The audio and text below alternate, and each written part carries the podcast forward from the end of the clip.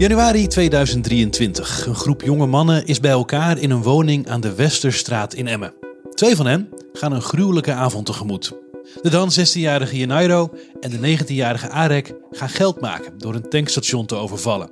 Maar die blijkt dicht. Janairo komt met het plan om dan maar naar jeugdinstelling Joneo te gaan. In die kluis zou 6 barkie liggen. 600 euro.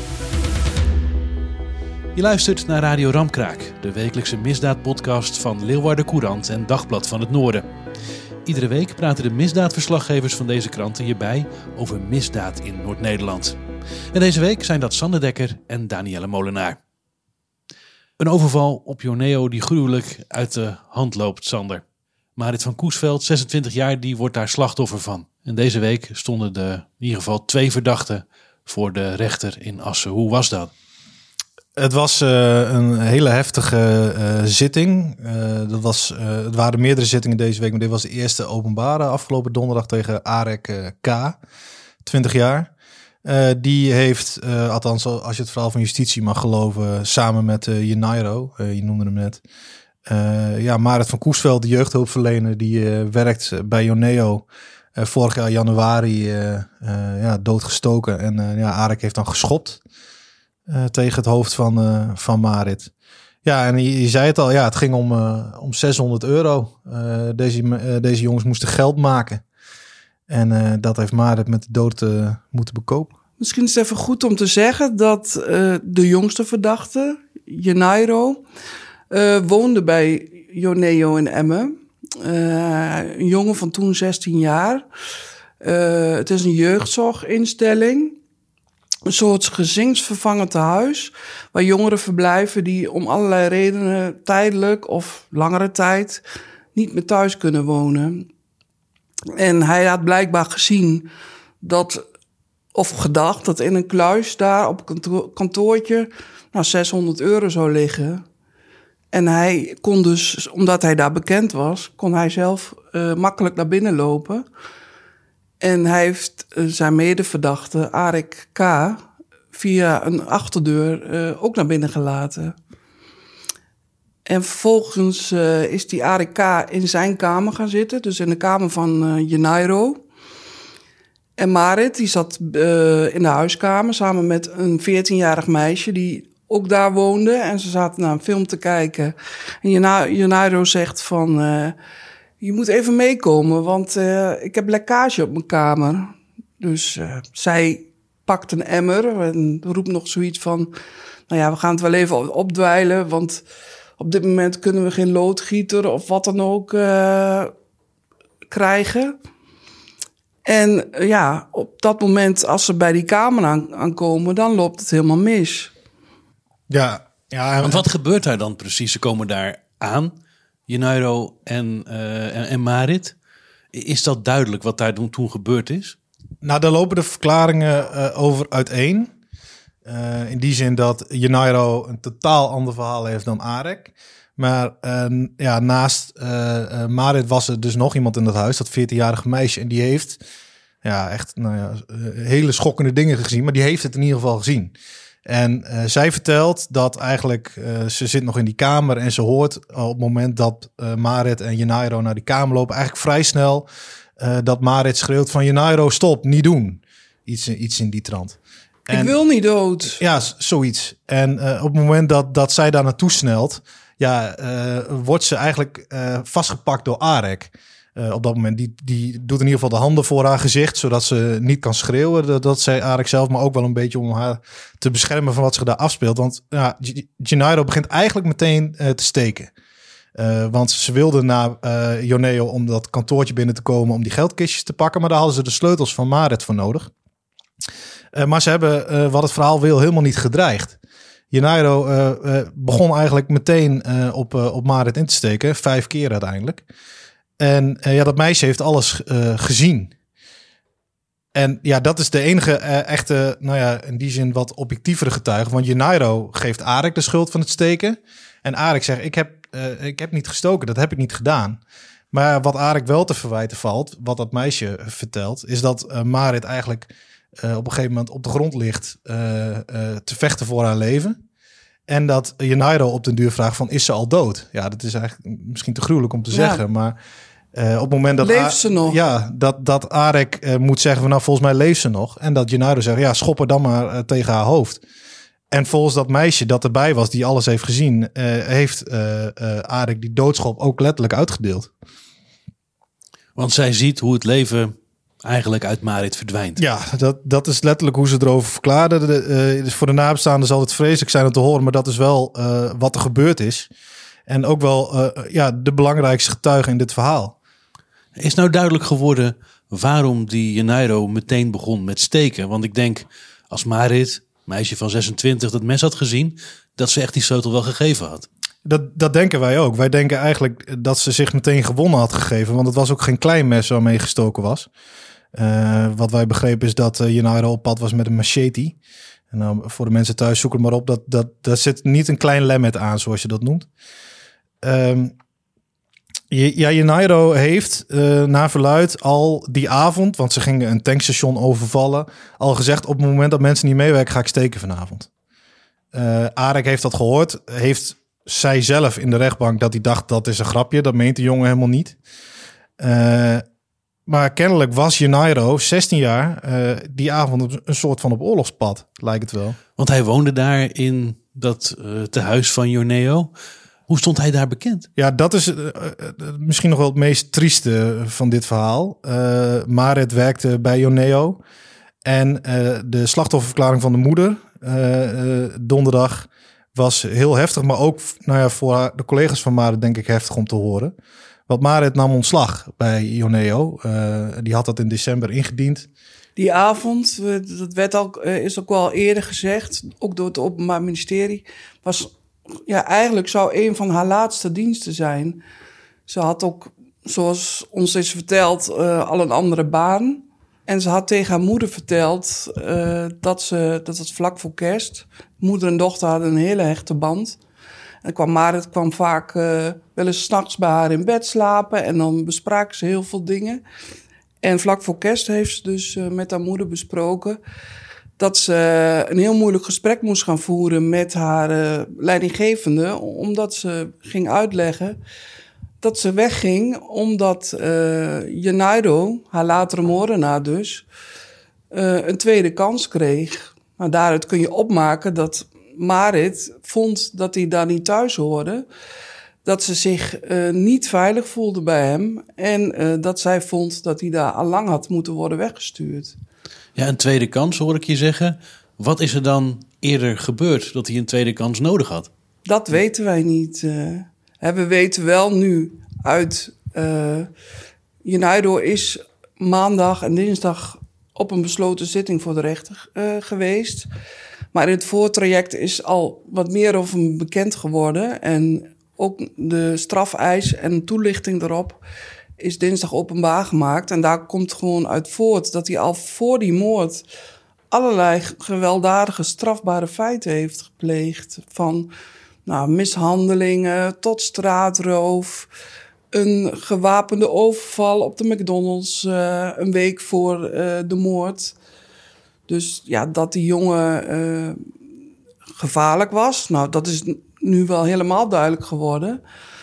Zij kreeg blijkbaar, maar het niet, voldoende gehoor bij ja, haar leidinggevende of wie daarover moest gaan. Van dit gaat niet goed met die jongen, ik kan er niet meer werken, ik voel me bedreigd door hem.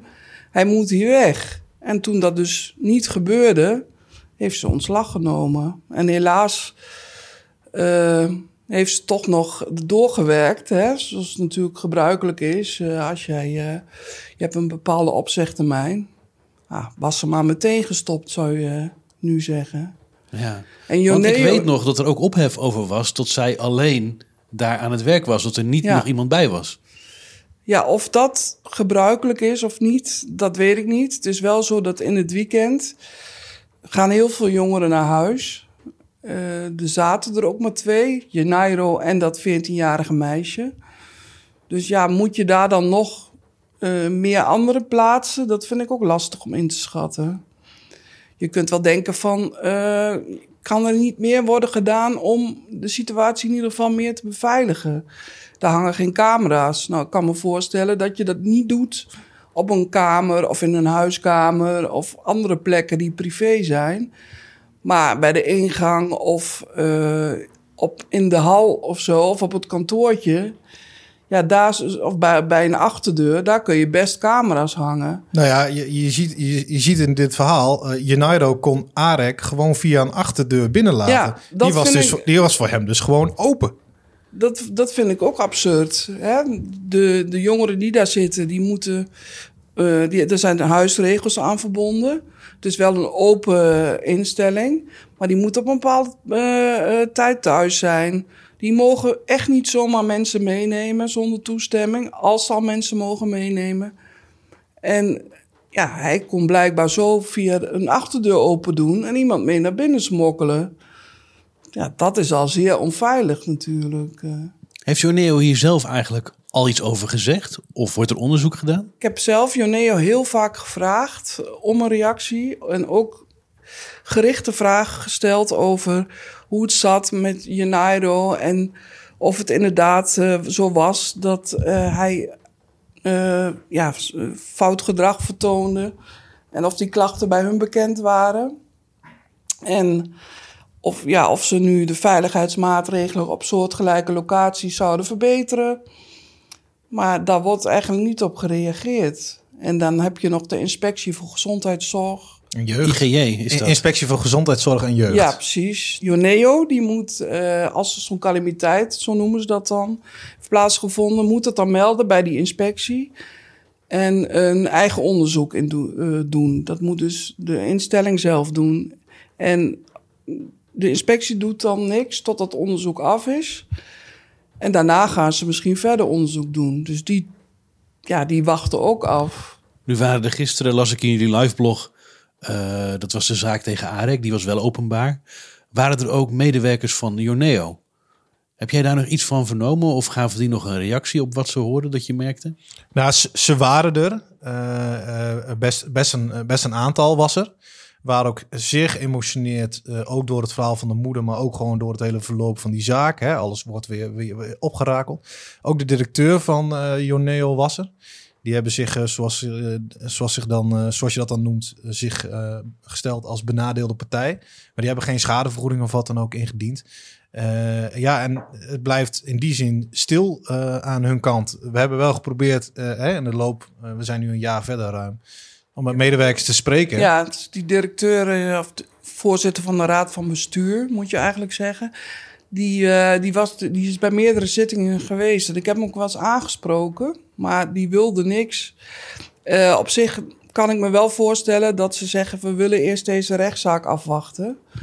Aan de andere kant denk ik, los van de inhoud van de strafzaak, hadden ze best een reactie kunnen geven op uh, hoe zij aankijken tegen de veiligheid uh, en de omstandigheden waarom uh, Marit is overleden. En ja, of die bewoners ja, niet te gevaarlijk zijn of waren. Nou, of dat in ieder geval goed in de gaten wordt gehouden waar die bewoners zich mee bezighouden. Er moet wel een kanttekening bij worden geplaatst. Voor de jongeren is heel moeilijk een plek te vinden. Hè? Het wordt geleurd om ze ergens uh, geplaatst te krijgen. Dus het is ook niet heel makkelijk om iemand uh, even over te plaatsen naar een, naar een andere plek. Uh.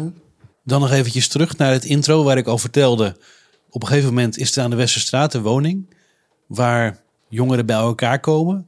En daar vandaan lijkt het alsof die overval gepland is. Dat daar in ieder geval wordt gesproken over we gaan geld maken, we gaan in ieder geval een tankstation overvallen. Want dat was in eerste instantie de bedoeling. Nou ja, dat is ook wel uh, wat je heel goed ziet in die nasleep eigenlijk uh, van die moord. Hè? Die uh, Marit is, is neergestoken, overlijdt ter plekke. En uh, Arek en Junairo gaan vanuit Joneo eigenlijk allebei een andere kant op. Junairo vliegt eerst nog achter het 14-jarige meisje aan dat alles heeft gezien. Die uiteindelijk uit de uh, armen van Arek weet te ontsnappen en naar buiten rent. Die vliegt allerlei passanten aan en belt aan bij de, bij de buren. Die hebben dan zo'n uh, video of zo'n camera deurbel. En dan schreeuwt ze ook van, ze hebben me begeleid, ze vermoord, Junairo heeft dat gedaan. En uiteindelijk belandt ze verderop uh, bij Café Groothuis. Uh, die buiten al haar horen schreeuwen en ze neemt haar mee naar binnen en ze doet dan daar haar verhaal. Um, maar Arek en United komen apart van elkaar weer terug bij dat appartement aan de Westerstraat. Ja, misschien moeten we dan ook een keer teruggaan wat er dan eerder die avond daar is gebeurd, hè? Ja, want voor wie is het appartement? Want dat van is een Jermaine S. En Jermaine S. is weer een, ja, een van de drie hoofdrolspelers in het verhaal. Ja. Wat we vandaag vertellen. En die staat komende maandag Ja. eh, voor de rechtbank. Want eh, justitie die gaat ervan uit dat die moord of doodslag op eh, Marit niet op zichzelf staat. Dat er een, eh, een jeugdbende actief was onder leiding van die Jermaine. ehm, die eh, ja, door middel van overvallen geld wilde maken. En Jermaine die gaf, eh, zo stelt het Openbaar Ministerie, eh, de, de opdrachten. Die ging zelf nooit mee of zo, maar die... eh, Nou, niet alleen opdracht. Hij zette die volgens die jongens zelf ook zo onder druk dat ze zich, nou ja, eigenlijk wel genoodzaakt voelden om bepaalde dingen te doen. Dat zeggen die jongens, hè? Dat, dat het zo is. dat, daar werd Arek ook nog naar gevraagd van... maar waarom was je dan zo... Want Arek, Arek die kent Jermaine. Eh, Uit de jeugdgevangenis. Uit de jeugdgevangenis. Dus ze zijn elkaar in Emmen weer getroffen. Dus, eh, en die zegt, ja, vanwege het verleden van Jermaine was hij dan bang voor hem. En het verhaal gaat dus dat hij ooit iemand in het gezicht heeft gestoken. Aan de andere kant denk ik, eh, hoezo ga je dan steeds bij hem op bezoek als je bang voor hem bent? Dan kun je ook uit de buurt blijven. Maar goed, dat, dat is een zijstraat die we niet ingaan. Wel, ja, klopt. Werd ook wel gevraagd, inderdaad. Maar, eh, maar die Jermaine, die, die, die zette niet alleen die plannen uit... zou ze niet alleen onder druk hebben gezet... maar hij gaf ook een tas waar dan het geld van eh, de buit van de overval in moest... Eh, hij gaf een, een mes mee dat gebruikt kon worden als afdreiging of meer. Dus eh, die, die had echt wel een actieve rol. En het was ook afgesproken dat het, ze, ze moesten... Ze lieten hun telefoon en idee en dat soort dingen bij hem in huis achter. En als het dan klaar was, de overval, dan moesten ze met de buit bij hem terugkomen. En dan kreeg hij minimaal de helft en zij mochten dan de rest verdelen. Nou, en, ja, en die avond komt Gennaro als eerste weer terug in het appartement van, eh, van Jermaine. En ja, zegt vrijwel meteen wat er gebeurd is. Hij zit zelf ook onder het bloed. Dat mes zit hij onder zegt, het bloed. ik heb een begeleidster vermoord. Dat zegt hij letterlijk. En Ja. Jermaine wordt helemaal woest. Helemaal gek. Hij gooit hem een bloedmes op tafel. eh. En eh, op dat moment zegt eh Jermaine, ja weg hier. eh, hier zit ik niet, eh, niet op te wachten. Nou, op dat moment eh, eh, de telefoon van Marit heeft eh eh, United ook meegenomen. Zit ook onder het bloed. Die gooit eh Jermaine uit het raam van zijn appartement. Die wordt later weer op een plat dak eronder eh, teruggevonden door de politie. Eh eh, Gennaro krijgt van Jermaine de opdracht het mes zo snel mogelijk eh, weg te moffelen. Hij moet zijn kleren uitdoen. Die jongens hadden allebei dubbele eh, lage kleren over elkaar aan. Ehm, en nou, Gennaro is op dat moment weg. En even later komt Arek aan. Belt aan. Mag het trappenhuis nog in. Maar die wordt daar alweer tegengehouden van, door Jermaine. Van ja, weg hier. Want eh, hier zit ik niet op te wachten. Het gaat goed een keer buiten trouwens. eh. Ja, ik zag ook naar te kijken. De regen slaat tegen het raam. En dan gaan die jongens ja, ieder, ieder hu- hun weg voordat ze uiteindelijk gearresteerd worden. Maar wa- wat is hiervoor al gebeurd? Want, want dit is niet het eerste feit dat ze, dat ze plegen. Nou, we hebben een, eh, een overval op een McDonald's. Eh, die was een week ervoor, een kleine week ervoor. Eh, daar is Gennaro bij betrokken geweest. Een gewapende overval op McDonald's in Emmen. Is ook bij geschoten, toch? Daar is bij geschoten. Ik gel- ik geloof in de lucht. En er is ook niemand gewond geraakt. En eh die jongens die hebben het tankstation waar ze die avond van de moord eh, eh, naartoe wilden om te overvallen. Daar zijn ze dus een paar keer eerder geweest. En die eigenaar van, van het tankstation heeft dus uiteindelijk ook met de politie gesproken. En op een gegeven moment dat hij een paar dagen ervoor doet hij de deur op slot. En op dat moment staan er twee jongens aan de klink te, te trekken. En die rennen uiteindelijk weg. En diezelfde jongens herkent hij op de beelden die door de politie gedeeld worden van die gewapende overval eh, in Emmen. Op de McDonald's. Op de McDonald's. En dan doet hij daar een melding van. Eerst dacht hij van, nou ja, er is verder niks gebeurd, laat maar gaan. Dan doet hij daar een eh, melding van. En, en vervolgens, ja, hij vertrouwt er niet. Hij, hij denkt, die gasten komen vast nog wel een keer terug, zolang ze niet gepakt zijn. Dus dan doet hij iedere keer als het sch- eh, schemerig wordt, in die dagen daarna, als een klant de, de deur uit is, meteen de deur op slot. Nou, dat was maar goed ook, want ze zijn nog twee keer terug geweest. eh. Zijn voorgevoel klopte. ja. En eigenlijk was het tankstation dus niet dicht, maar hij had gewoon de deur op slot ja. zitten. En net als de bewuste avond eh, eh, van, van de moord, had hij ook weer die deur op slot gedaan. eh. Het is ook wel bizar eigenlijk hoe ze steeds teruggingen naar dat tankstation. Dat is eigenlijk heel knullig hè, dat je steeds voor een dichte deur staat. Maar ze gingen steeds terug omdat ze waren getipt over dat tankstation. eh, dat die een afgifte, eh, afgeefprotocol eh, hadden. Dus op het moment dat je dreigt, eh, hebben ze gewoon als protocol... Nou, neem alles maar mee. Eh, wij gaan ons hier niet mee bemoeien. Daar waren ze dus kennelijk over getipt. En ja, zo komen ze dus drie keer uit bij een tankstation waar de deur van op slot zit. Nou, volgens mij geldt het toch voor bijna alle bedrijven. Ja, dat er gezegd wordt van Ja. in geval van een overval gewoon meewerken. Maar sowieso valt er heel weinig te halen natuurlijk. Ja, er wordt zoveel met, eh, eh, met de pin betaald. Nou, bij de McDonald's, wat kun je daar nou halen? Bijvoorbeeld. eh. Maar het valt me sowieso op dat ook in dit geval weer de buit die uiteindelijk bij Joneo uit de kluisjes is gehaald. Want zelfs nadat Marit daar eh, ja, om het leven is gebracht, worden gewoon wel worden de kluis wordt leeggehaald. Een geldkistje Ja. Voor, met voor, een, 150 euro, dus eigenlijk gewoon een fooi. voor een habbekrats is Marit doodgestoken. Ja, en ja, dat. Maar ook die Arek, die is- was hevig geëmotioneerd als het over die, eh, ja, die dood van Marit ging. En hoe, waar die getuige van is geweest. Die, al dat bloed en ja, dat sterven van, eh, van die jonge vrouw. Maar hij gaat daarna wel dat kantoor in en eh, ja, rukt die kas open. Dat ging nog niet zo makkelijk, geloof ik. Ondanks dat zijn sleutel... Sleutel, sleutel brak af. Ja. En neemt twee geldkistjes mee. En eentje eh, hebben ze samen nog open gekregen.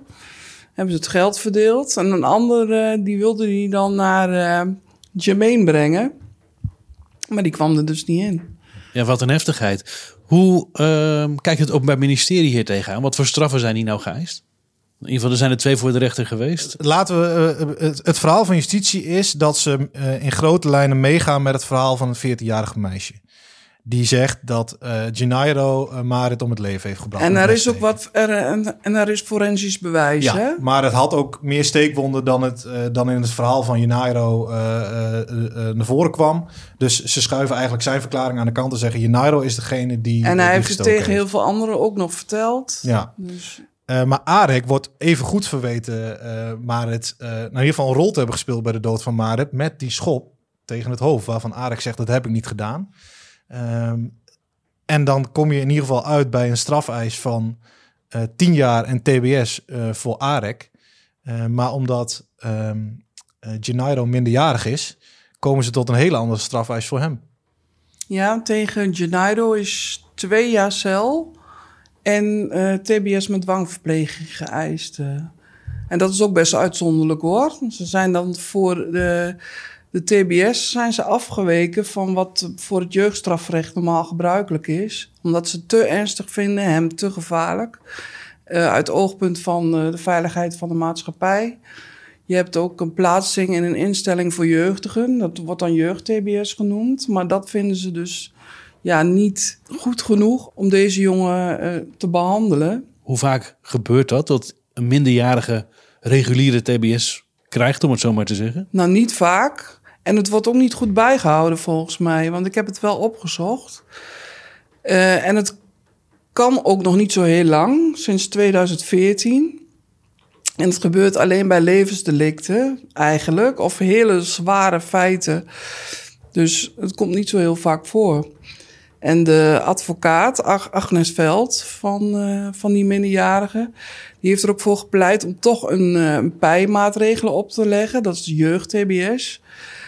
Want zij zegt, dat kan, als dat nodig is... kan dat alsnog worden omgezet in eh, TBS met dwang.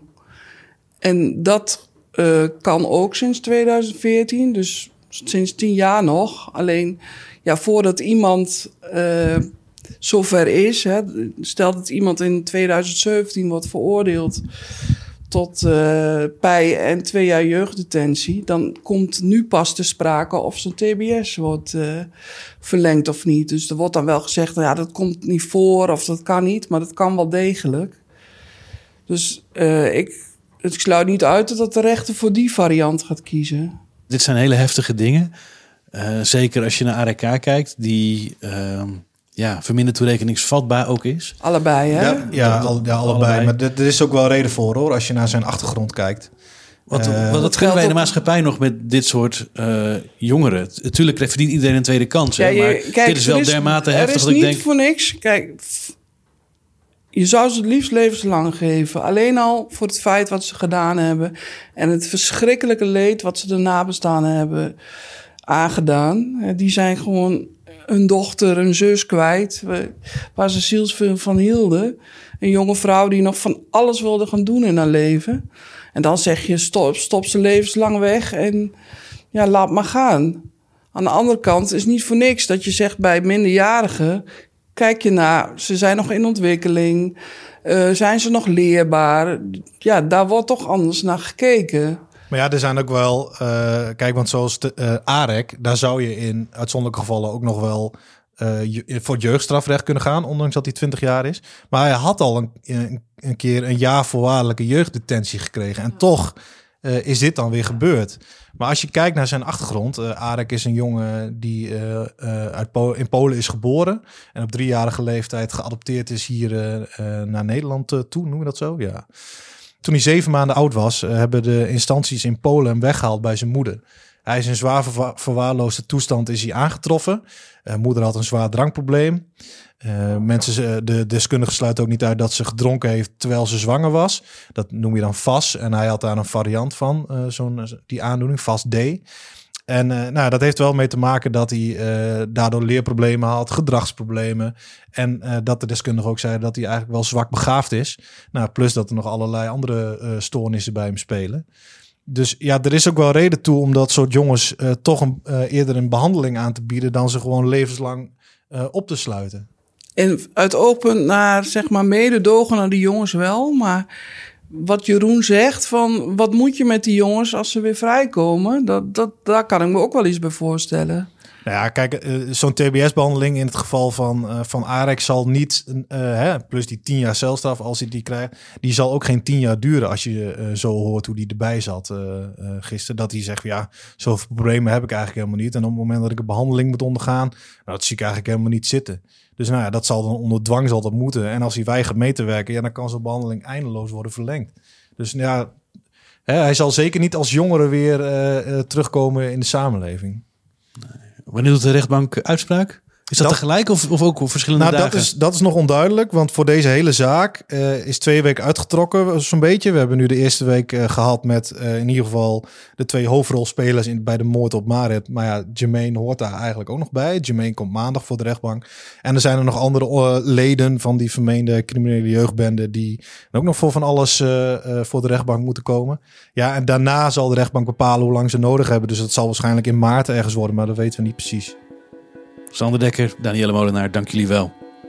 Je luisterde naar Radio Ramkraak, de wekelijkse misdaadpodcast van Leeuwarden Courant en Dagblad van het Noorden. Iedere week praten de misdaadverslaggevers van deze kranten hierbij over misdaad in Noord-Nederland. De muziek die je hoorde werd gecomponeerd door Guido Keizer. Mijn naam is Jeroen Kelderman en ik bedank je voor het luisteren.